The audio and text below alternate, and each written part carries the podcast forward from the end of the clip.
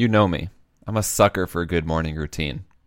And also, the sound of children's voices. So today is a perfect storm of an episode. I'm Brody, and I am 10 years old. I am Lainey, and I am 7 years old. And my niece and nephew, Lainey and Brody, whom you've heard on the show before, have this excellent morning routine. It's called thanking and planking. Yeah, it started off where, we just started off every morning doing a little workout. Then my dad gave me and my sister an idea to, start naming 3 things that we're grateful for every day. And we call it Plankton Thanks. And it's something that we do kind of, every other morning sometimes. And it's just, a little workout and something that shows what we're grateful for.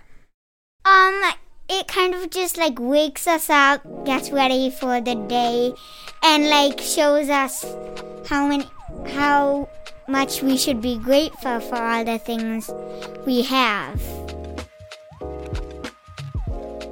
And how long have you been practicing this morning routine? Maybe 2-3 months, probably.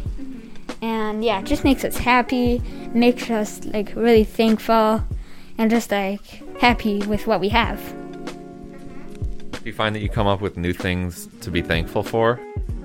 Every day we can't say, I'm thankful for my couch, I'm thankful for my couch, I'm thankful for I'm thankful for my food, I'm thankful for my... We need to see how many things we have and be grateful for everything that we have.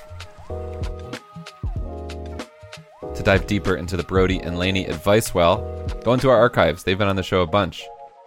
I'm linking to those episodes in the show notes where Lainey's talking about cooking chicken, telling the truth, working hard, and Brody talks about minimalism. Thank you, Brody and Lainey. And if you don't know what planking is, just Google it. You've been listening to The Best Advice Show, and I'm always keen on hearing a good morning routine.